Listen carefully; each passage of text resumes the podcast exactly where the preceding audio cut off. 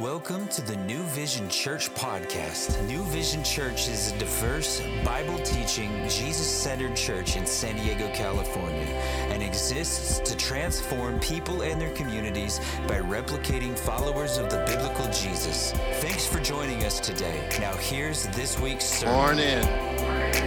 Good to be with you guys this morning. Hey, we're in the book of Jonah. We've got things ready. Hey, I just want to let you know we have a special day today because I want to invite you to stay for lunch because we have some of our Filipino community making lunch today.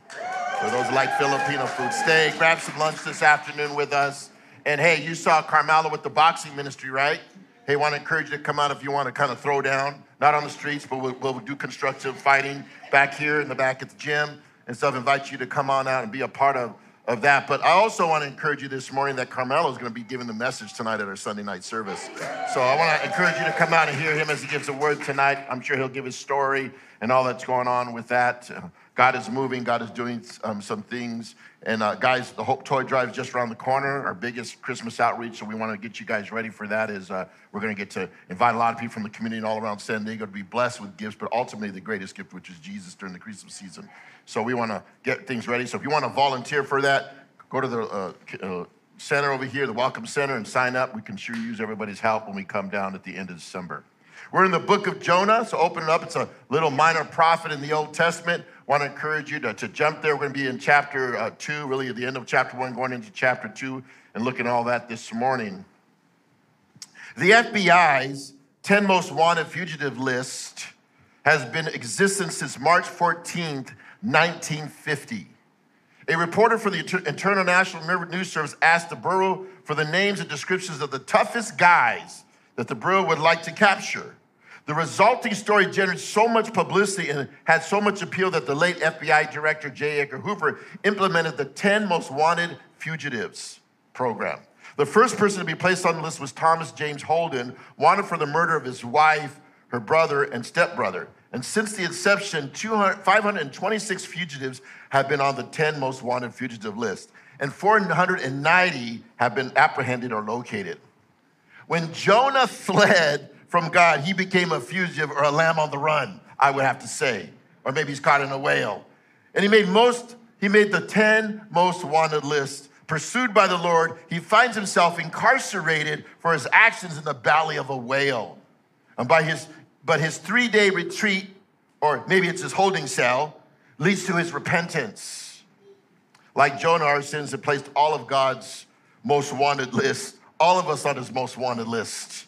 Eventually, we will have to face his judgment. Many will run until the final judgment. But God longs for us all to be confronted with our own sinfulness and exercise the good judgment, to simply admit our guilt, turn ourselves into into his most merciful hands. Um, this morning, as we're jumping in and continue on with the study through the book of Jonah, it's been a whale of a ride. Come on now. Come on now. the, rec- the reconciliation and restoration process began after Jonah ran from God. And the work of the great sea is a tool in the hand of God to discipline Jonah. He went from a sailor ship to a sea creature's belly. And we see God's work being played out on Jonah's life. We see God's patience when Jonah flees from the presence of God as a prodigal prophet in chapter one. And in chapter two, the rebellious runaway prophet came to his right mind and repents, and the God of the heavens and the earth and the sea redirects his past. This morning, my goal, my objective is to look at four things of what confinement will do for us because we're going to find Jonah in a confinement. We're going to find Jonah in a tight place this morning. But being confined in small places can do big things. And we're going to see that in the life of Jonah this morning. So if you have your Bibles, let's start at Jonah chapter 1, verse 17 through chapter 2. It says, Now the Lord had prepared a great fish to swallow Jonah. And Jonah was in the belly of the fish for three days and three nights. Then Jonah prayed to the Lord his God from the fish's belly, and he said, I cried out to the Lord because my afflictions, and he answered me. Out of the belly of Sheol I cried, and you heard my voice. You cast me into the deep, into the heart of the seas, and the flood surrounded me, and your billows and your waves passed over me. Then I said, I've been cast out of your sight. Yes, I will look again toward your holy temple. The waters surrounded me, even to my soul. The deep closed around me. Weeds were wrapped around my head. I went down mooring of the mountains, the earth and its bars closed behind me forever. You have brought up my life from the pit, oh Lord my God. When my soul fainted within me, I remembered the Lord, and my prayers went up to you in your holy temple. Those who regard worthless idols forsake their own mercy, but I will sacrifice to you with the voice of thanksgiving. I'll pay what I have I will pay what I have vowed. Salvation is of the Lord. Let's pray. Father heaven, we thank you, Lord, for this morning. And I pray this morning as we look at your word, Father, as we study your word, Father, your word will be planted deep within our hearts. Father, no matter where we are in our relationship with you, you have not abandoned us. Father, no matter where our walk is with you, Father, you're growing us and you're renewing us. And so, Lord, I pray this morning as we enter into your presence to the study of your word, I pray that it would speak to us. And as we talk about breaking chains, Lord, unlocking chains, as we sang about that this morning, as we prayed about that this morning, Father, you're the key to unlocking the chain. And so, Lord, I pray your hand upon our time this morning in Jesus' name. And everybody said, Amen, amen. amen. Go look at four things. This is the first thing. Confinement will bring clarification. Confinement will bring clarification. Jonah 1:17 and Jonah chapter 2, verse 1. Parents would know this and would practice this often, probably. When your kid is running amok and he's rebelling and he's running around the house and he's not obeying and he's not doing all he needs to do, and this is what I've done with my kids, is I often take them and put them on a timeout. I'd often sit them down and say, you know what, you need a little timeout moment. You need a little reflection. You need a little time to reconsider your actions. And I would often sit them down in a chair in a corner and just said, I'm putting you on a timeout. That's exactly what God, the Lord, is doing to Jonah. He's being, he's running a rebellion. He's running away from God. He's not listening to the words of God. He's not listening to the commands of God. He's not heard the instructions of his father. And guess what? God says, Jonah, you want to run amok? I'm going to put you on a timeout. I'm going to confine you to a timeout. I'm going to, I'm to give you a time of reflection. I want you to get clarity here in your timeout to understand what's going on here. And so this time of sitting is a time of clarification. And we see here in the story that Jonah becomes confined to a small place. Look at verse chapter 1 verse 17. Now the Lord had prepared a great fish to swallow Jonah and Jonah was in the belly of the fish 3 days and 3 nights, right? Who confined Jonah? The Lord confined Jonah. I want you to see that because remember, the Lord is the hero of the story in the book of Jonah. The fish is not the focal point of this story. Uh, even Jonah is not the focal point of this story. The Lord is the hero. The Lord is the one we focus, and it's the Lord who confined Jonah this morning. What was Jonah doing? He was consistently going down, right? Consistent. He went down to Joppa. He went down to the lower parts of the boat. He went down to the belly of the fish. Now we find him in the deep waters, down in the deep waters. He's just going down when he, don't, when he doesn't obey. And we talked about that last couple of weeks. See, the beginning of chapter one, the Lord prepared a storm for Jonah. And the end of chapter one, we find he prepares a great fish for Jonah. God's doing the great setup to turn Jonah's heart let me tell you something change doesn't come until we hit rock bottom. Yeah. Change doesn't come until we hit rock bottom. And Jonah is going to experience rock bottom this morning. It's only when you reach rock bottom, when everything falls apart and your hustle doesn't work, your relationships are gone, your resources are dried up, that you begin to learn how to be dependent upon God. In fact, you often heard it said this you never realize that Jesus is all you need until Jesus is all you have. And the fact is that God is working on Jonah's life to get him to rock bottom. In fact, the Lord is Jonah's savior in the story, right? The word savior means preserver. The great fish was Jonah's life preserver, or should I say, lifeboats. He's the rescuer, he's the liberator, in the story. Let me ask you this How many times has God cast out a life preserver in your life when you were drowning? How many times did you needed a lifeboat in the times of your own desperation? How many times that He saved you in the midst of your own rebellion? And in, in, in God perfecting the fish and drawing this fish, what we find here in the story that Jonah was confined in a fish for a period of time, the scripture says. But the question is, what kind of fish was Jonah confined in? I think this is always the, the struggle with the story with many people. I, I don't know if I can believe the Jonah story and a man being swallowed up by a fish. That's a little far fetched. That's a little fishy, don't you think? And this has been a challenge for, for some people with this book. But some, you know, when you look at the word here, fish can be translated whale or sea dog. In fact, in 1933, a sulfur bottom whale was captured off of Cape Cod, and the mouth alone was measured at 10 to 12 feet wide. He could have easily swallowed a horse, the size of the fish. But that's 1933, just as okay, that is, but we have a modern day story. In fact, in Cape Cod Times, dated June 22nd, 2021, just this year, a story was reported of Michael Packard, a commercial fisherman who was a lobster trapper for a living, was swallowed up by a hunchback whale and lives. He shares about his story and how he was swept away under sea, how everything became black. He thought he was gonna die until the whale regurgitated him up and his friends rescued him and took him to the hospital. This just happened only a couple of months ago. But you have to remember something about the story here. It is God who prepared the fish, this great fish, this miracle fish. It was God who created all the animals in the book of Genesis in the beginning, right? It, it was the same God who created the talking donkey to Balaam to lead him to repentance. It's the same God that created the ravens to bring food to the, the prophets in the Old Testament. In fact, it's the same God who would later speak through Jesus said, Even if you don't preach the gospel, I will let the rocks cry out. God will use his creation to do his bidding. Nothing's impossible with God. We cannot limit God and put God in a box. But we see Jonah confined in this, this small place.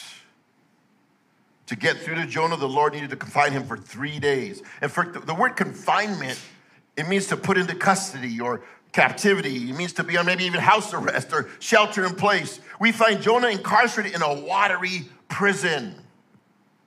But there can be a great work of the heart when confined to small places. But this story in Jonah chapter 1, verse 17, that verse is a very specific verse. Remember, I told you that Jonah was a type of Christ, and there's some things referring to the New Testament. And the Old Testament always points to the New Testament. The Old Testament is a shadow to the New Testament. The Old, the, the, the Old Testament a preview to the, to the main show.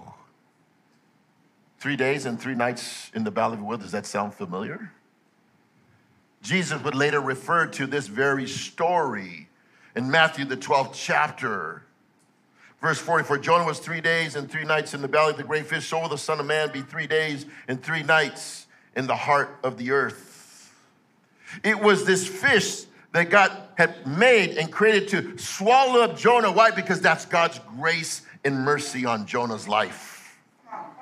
And the death, burial, and resurrection of Jesus is God's grace on our life to give us life, to give us life that is made whole. But in verse 2, you see something very interesting. Jonah became a praying prophet after he was swallowed up by the great sea, sea creature. Here. It says, Then Jonah prayed to the Lord his God from the fish's belly. I love this. When things are crazy and things are de- desperate, we kind of get personal with God, don't we? all of a sudden we get intimate with God. All of a sudden we're drawn to this relationship with God. We never see Jonah praying in chapter one, but in chapter two, we see Jonah seeking God's ear. But the question is this When did Jonah start praying?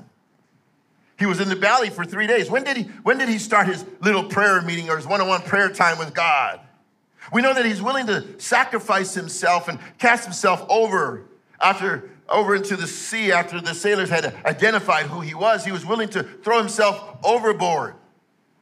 But I don't know if Jonah necessarily started praying right then. Maybe he had to marinate in his mess a little bit. You know what? God will put us in confinement to deal with our heart because we are stubborn people. We're hard headed people. And, some, and sometimes what he does is he'll put us in confined places. I'm gonna let you sit here and put you on this timeout and think about what you're doing. And sometimes in our own rebellious, in our own stubbornness, we fight God.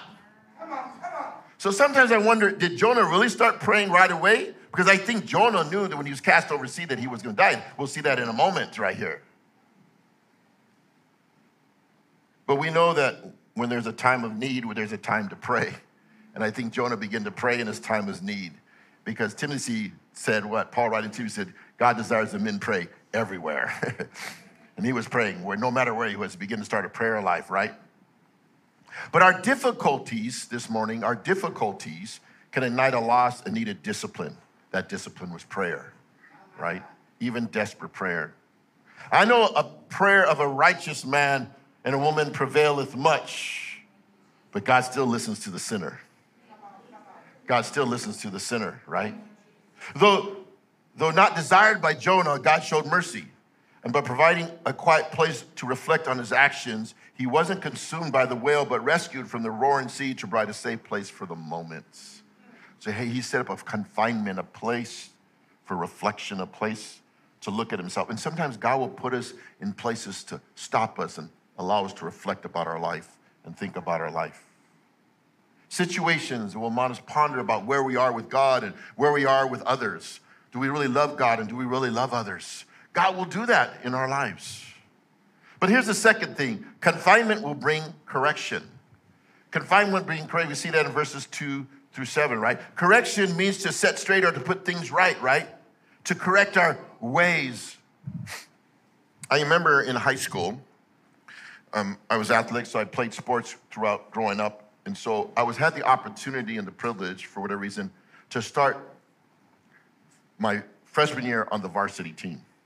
So I played varsity my freshman year. And I remember that the night before I was supposed to play my first game, I was pretty scared as a freshman playing on the varsity level at that time. And not being a believer, not being saved, not anything, I actually prayed to God. I said, God, help me tomorrow to do good.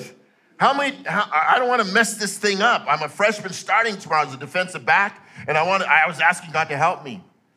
And guess what? The next day, I probably had the best game ever I have ever played. Now, I, I don't think God cared about that game. I don't think God, I think God cared less about that game. What God was doing was revealing himself through my prayer to say, Pete, I'm real and I hear your prayers. And if this is what's gonna draw you to me, then I'm gonna show myself really you in this circumstance and in this situation to change and correct the way you're going, that you would turn to me. And that was kind of the beginning of God speaking and revealing himself to you. Though I didn't see it in my freshman year, I later saw it after I graduated from high school. But God was even beginning to pursue me, even when this urban Latino kid from East LA praying that didn't pray much to say, Help me, God, and God still helped me. Because the purpose was the correction. The purpose was drawing us to Him. But His correction started with painful prayers that are heard. Look at verse 2 and 3. And, and he said, I cried out to Lord because of my affliction, and he answered me. Out of, out of the valley of Sheol, I cried, and you heard my voice. You cast me into the deep, into the heart of seas, and the floods surrounded me, and your billows and your waves passed over me. He had pain driven prayer. you ever been hurting and you just call out to God? I don't understand what's going on, but I'm going to pray, right? He actually saw that, he actually believed and he actually felt like he was in hell, right? He was having a, a hellish experience. He's swallowed up and he's in the belly of a whale in the depths of hell. The word Sheol here is another word for hell or the grave. He thought he was going to die. He was in a, a, dark pit.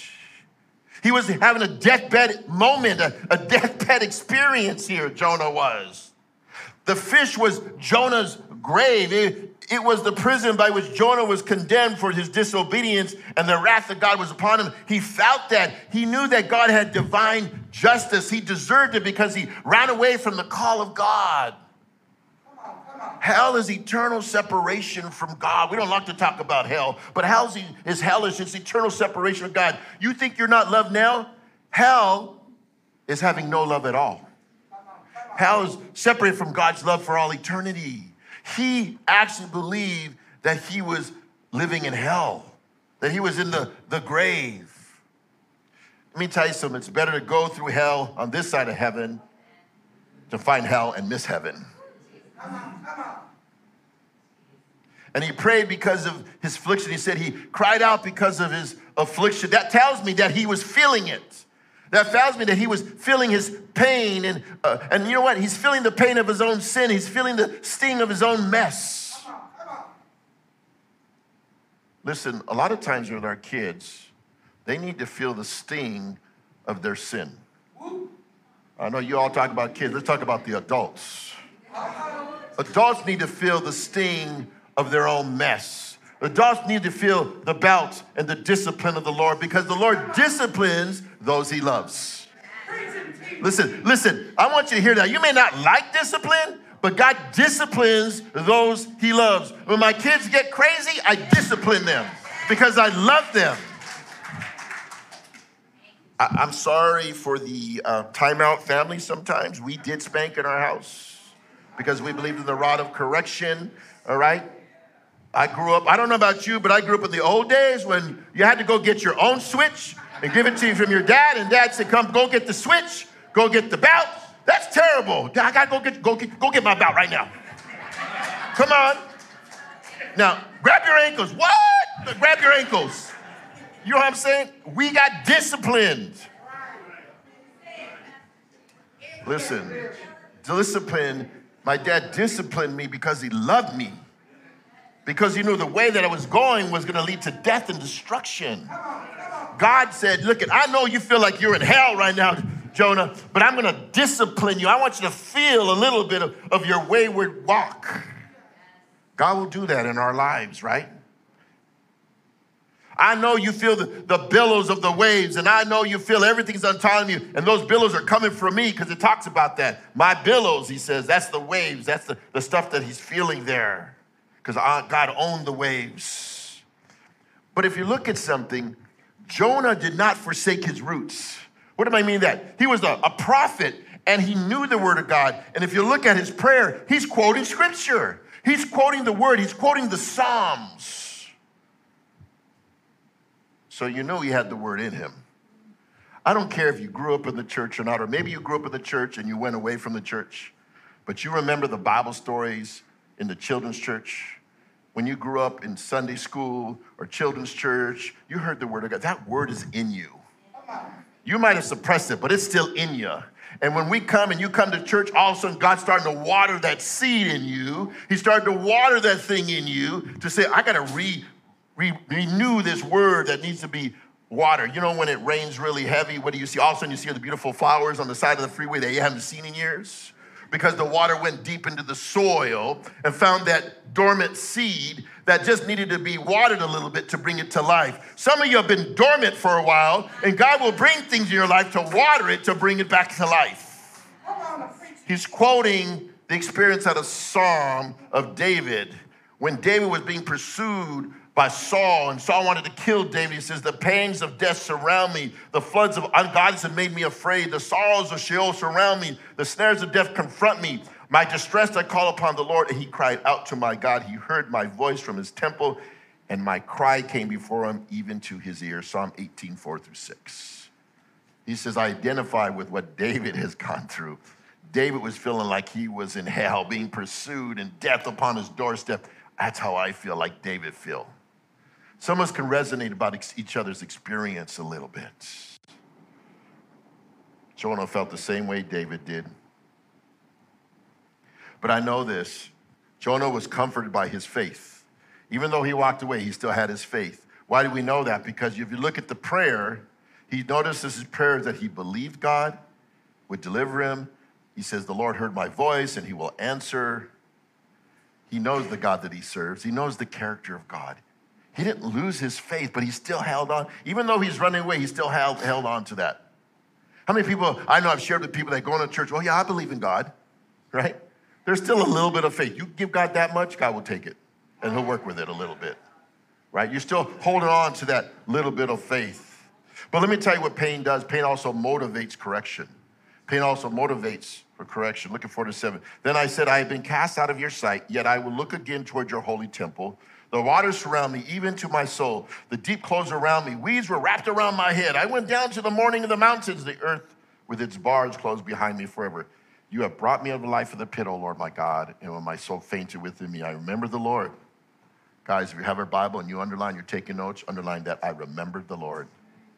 And my prayers went up to the Lord, unto you in your holy temple. You see three things here just in this verse here. Verse four, you see the hope of restoration. Jonah's hope of restoration. You, you see that here, verse 4. He reflects on his position before his God. You cast me out of your sight. I wanted to run out of your presence, so you answered my prayer. You cast me out of your sight. We, we, we read that in chapter 1. What we see here, maybe Jonah felt that God was done with him. God's done with me, right? No goodness or mercy is going to be on my life. No goodness will shall fall on me. Jonah needed a miracle for his release. He needed that, right? He has been fleeing from the presence of the Lord. He is, he is separate from God. What did Jonah do? He stopped looking down and he started looking up. He stopped looking down and he started looking up. He said, I looked to the temple. Interesting. I looked to the temple. The temple was the hope for the people, it's where God's presence dwelt, right? See, in chapter one, his eyes are on Tarshish, but in chapter two, his eyes are on the temple. I want you to see there's a, there's a direction. His eyes were on the world, but now his eyes are on God. He, he, he began to make a transition in his eyes. Guys, you got to make a transition with your eyes because wherever your eyes go, your head will follow. And wherever your head goes, your body will follow. And wherever else goes, you begin to look toward that. And so we have to leave Tarshish to go to the temple, to the presence of God. And we see that in, this, in the story here. See, the temple is very interesting. When Jews prayed in the Old Testament, they would pray three times a day, morning, afternoon, and evening, and they would face the temple. And they would pray three times a day. Read the book of Daniel. When they they wanted to pray, he opened up the windows and faced toward the temple to pray toward the temple because that's where the presence of God was. It also was where the Ark of the Covenant was for you Raiders of the Lost Ark fans. Don't know the Bible? I know you watched that movie. Right? And the Raiders of the Lost Ark was the power of God's presence. We find the Ten Commandments were in there, the Aaron's rod, all the little Old Testament historical facts are in there. But on top of the Ark of the Covenant was the, the mercy seat.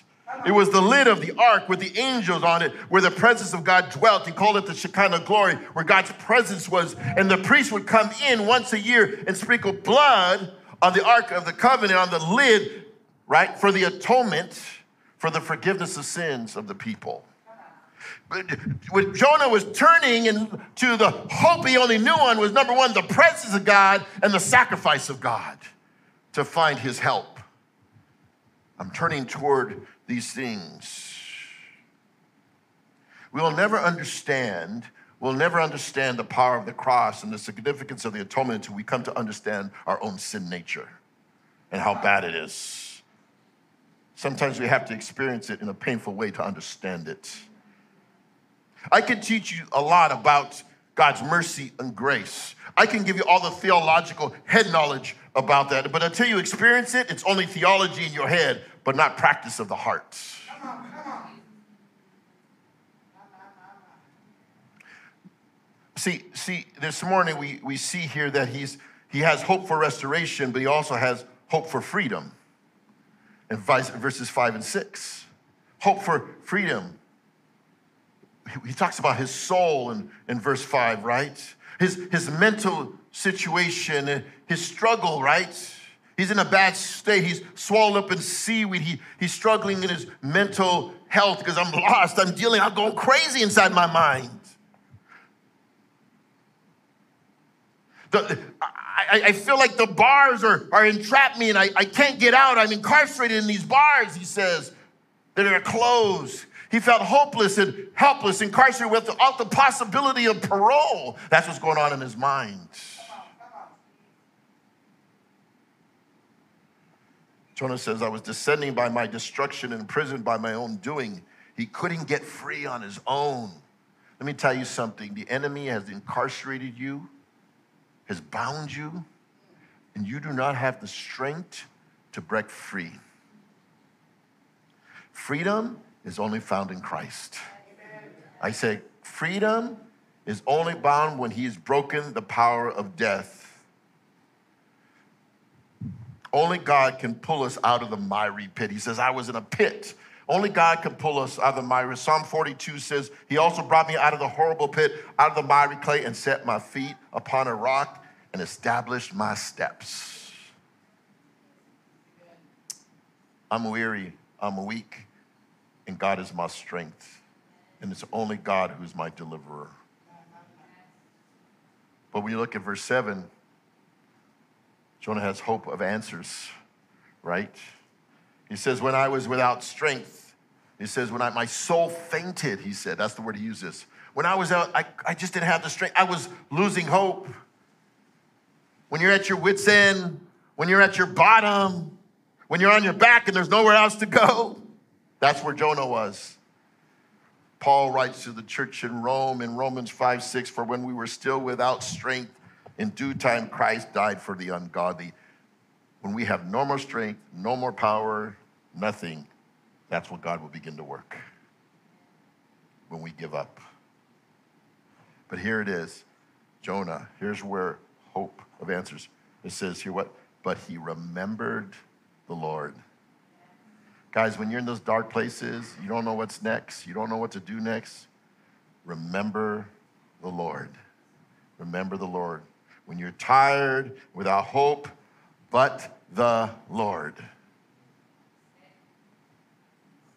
If you look at his prayer closely, he's praying like it already happened. It's prayer like he's already free, right? My prayer has not, his prayer hasn't fallen on deaf ears. Jonah, hope has been instilled in Jonah's life at this moment in his prayer. But here's the third thing about Jonah's prayer, his captivity. Confinement will bring confession. Confinement will bring confession. You see that verses 8 and 9. It's a story of a man who had his own storm.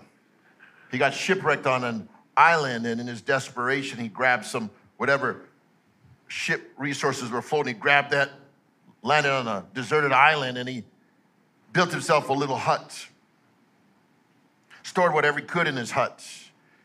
And when he went out to, uh, to go find some food, he came back and realized that his hut, for some reason, had caught on fire. And his hut and all his resources, all the things he, he had seemed to scavenge up, was all destroyed in the fire. And he was discouraged by what had happened. His hope was renewed when the captain of the ship appeared on shore and said, We saw your smoke signal.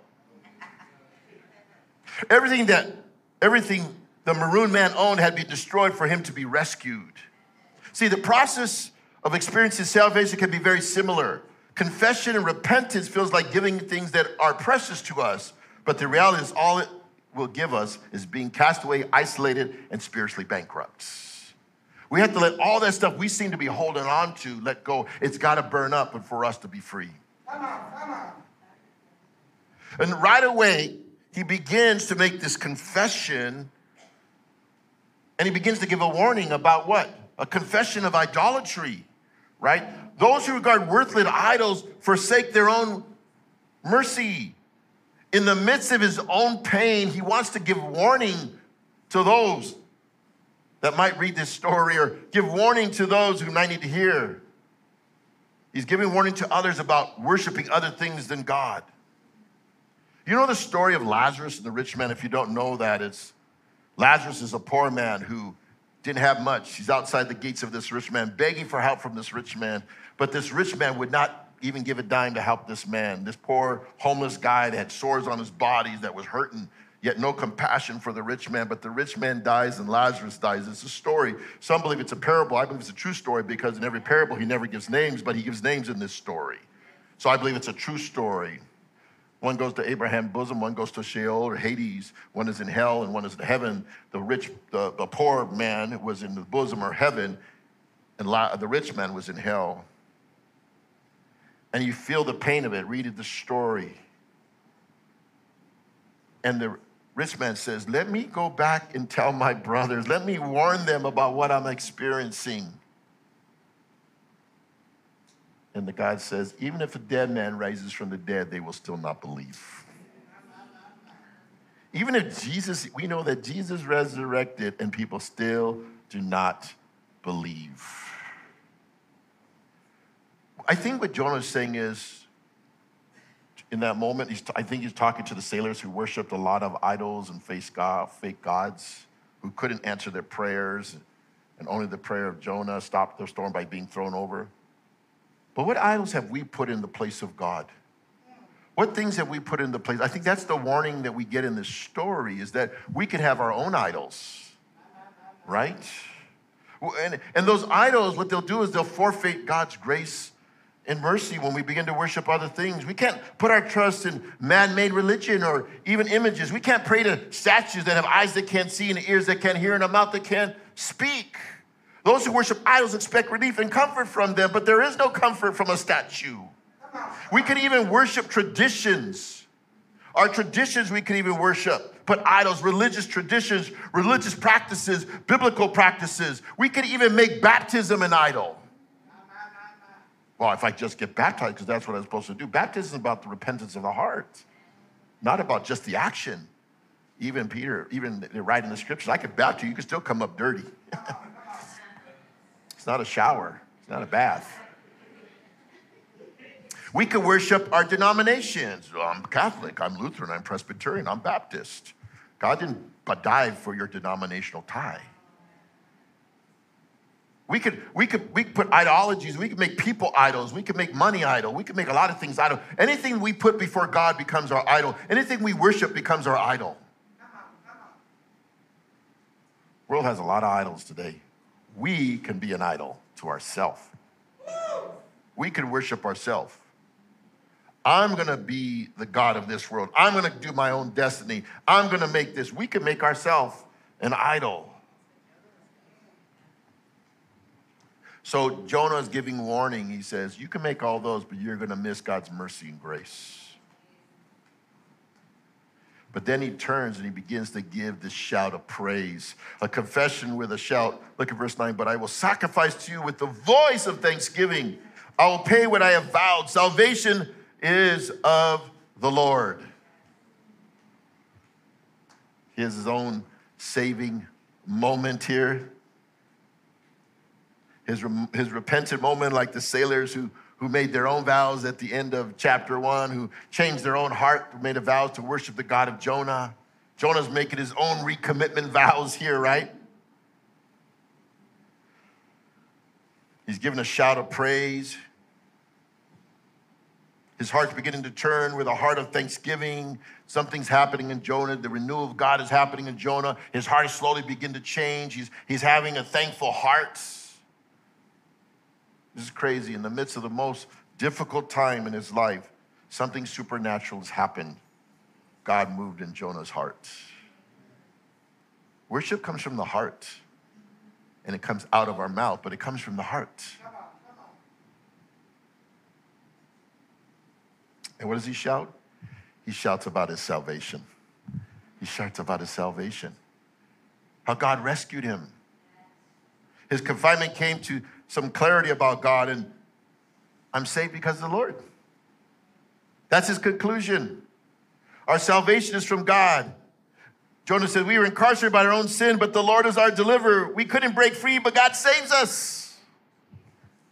That's what he's doing. He's beginning to worship now. He's beginning to worship in the belly of a whale. Guys, you want to be delivered? Worship in your belly, worship in your confinement. Call upon the Lord in your confinement. That's what Peter and Silas, that's what uh, was it Paul and Silas did in Philippi in Acts 16. In their confinement in jail, they worshiped the Lord.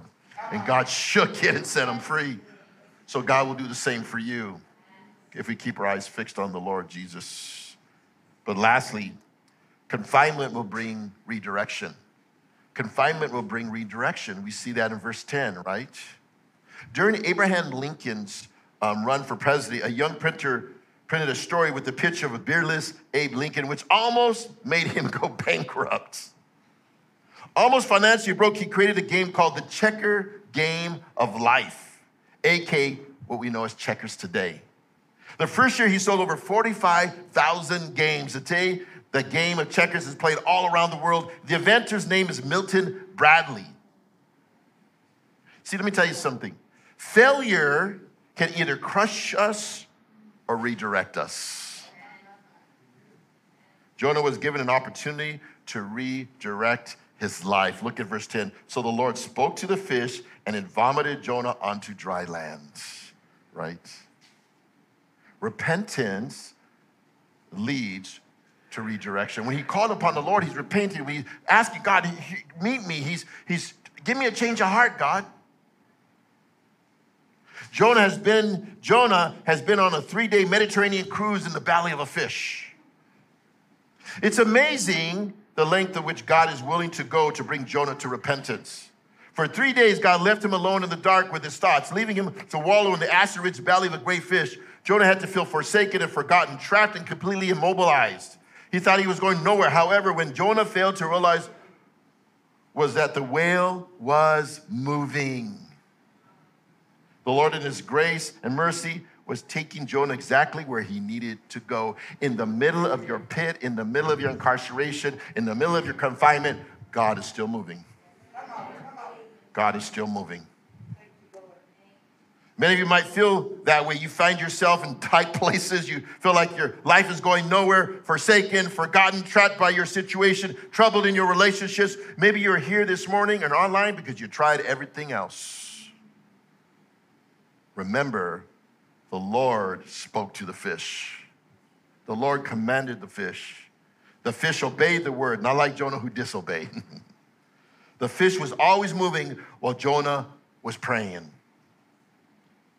and the fish made a U turn from Spain and headed back to Joppa or some Mediterranean beach. Jonah had been redirected to his call and he put him back on mission. Redirection will put us back on mission. The fish, by the direction of the Lord, had redirected Jonah's destination. When Jonah turned from his ways, when he repented, God was preparing a place for him. God has prepared a place for you some of you just call on the Lord this morning. He will hear and answer you, and he'll place you right where you need to be. Jonah's has a spiritual resurrection. Think about that. You talk about verse 17 that as Jonah was in the belly of the whale, so was the Son of Man in the belly for three days and three nights. Talk about the resurrection, right? He has a new life. He has a second chance at life. He has an Ebenezer moment. You, mean, you remember Charles Dickens' story, Scrooge, he, Ebenezer Scrooge? He has the Ebenezer moment. He might have had three dreams, three dreams that night. God had three days with Jonah. But it did something in the heart of Jonah, and he, he redirected him for a purpose. Well, the whale had an urge to regurge, we see in the story here, right? What does that mean? Jonah got his discharge papers. he got his discharge papers right? The whale vomited Jonah onto dry land. He projected him like a cannon onto the land. I, I, you know, that's crazy to me because he just vomited him up, right? He was fishy smelling, seaweed wrapped around his head, probably pain from all the whole whale stomach. He looked like a zombie. He was true walking dead. No, no wonder when he went into Nineveh, they saw this freaky looking, zombie looking guy, they repented.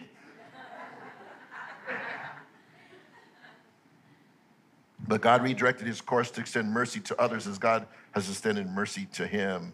And God had placed him on a mercy, mission. He returned back to his purpose to share God's love with others. And we're going to look at that next week, is the power of the word. So as we close this morning, I'm going to ask you questions again, like I asked you last week. because I want you to meditate. I want you to think and you and answer these questions when you can if you're taking notes. Where is the place where you go to pray and get clarification? Where is the place that you go and pray to get clarification? We need that place. We need a war room. We need a quiet place. We need to confine ourselves for a moment to get clarification, to get away from all the noise, all the talk, all the chit chatter, all the crazy counsel we get.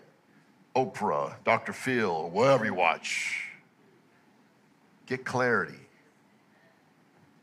Number two, what is one area God needs permission to work in your life? What is, one, what is the area that you're holding back on that you say, God, this is yours? I, I don't want to give it up, but I need to give it up. What is the area that you need to give up? Give God permission to work. That's scary. That's a scary thing. Three, what is the one thing you have put before God and have idolized? What is that idol in your life? What is that thing that you put more important than God? Is it sports? Is it football games? Is it the casinos? I don't want to go down the list. I'm not trying to be legalistic here. I'm just saying, what are some things that you put before God? Lastly, where is God directing you to serve that you avoided the call? Where is God calling you and He's gifted you to serve, but you avoided that call? You ran away from that call. I just, if you're taking notes, just write those notes down and maybe today take a moment and answer those questions so God can begin to speak to you. Amen? Let's pray. Father heaven, we thank you, Lord, for this morning. We thank you for your love and blessings. We thank you for your goodness and your mercy and grace, Lord. And thank you for those that are here this morning that have come to hear your word. Father, I pray that they were encouraged by your word. That, Father, we have hope in the midst of our dark places, that we can remember the Lord. We can look toward the temple, we can look toward his presence. We could call upon his name and he'll hear us and answer us. That we can go to him in prayer in our time of need and he will hear and answer us. You promise in the book of Hebrews. And so I pray this morning, your hand upon your people this morning. Father, as they're here this morning, I'm praying a blessing upon them. As the worship team is coming forward, that Father, you now, Lord, would speak to your people as we partake of communion. Maybe they need to set a time for a moment before they take communion to, to think about a moment about where they're at with you that you draw men unto you. Father, we know that you're a God that pursues us. We didn't pursue you. Your word says we, you loved us before we loved you. And so, Father, we thank you that you pursue us. Thanks again for joining us. Contact us or learn more at our website, newvision.city. See you next time.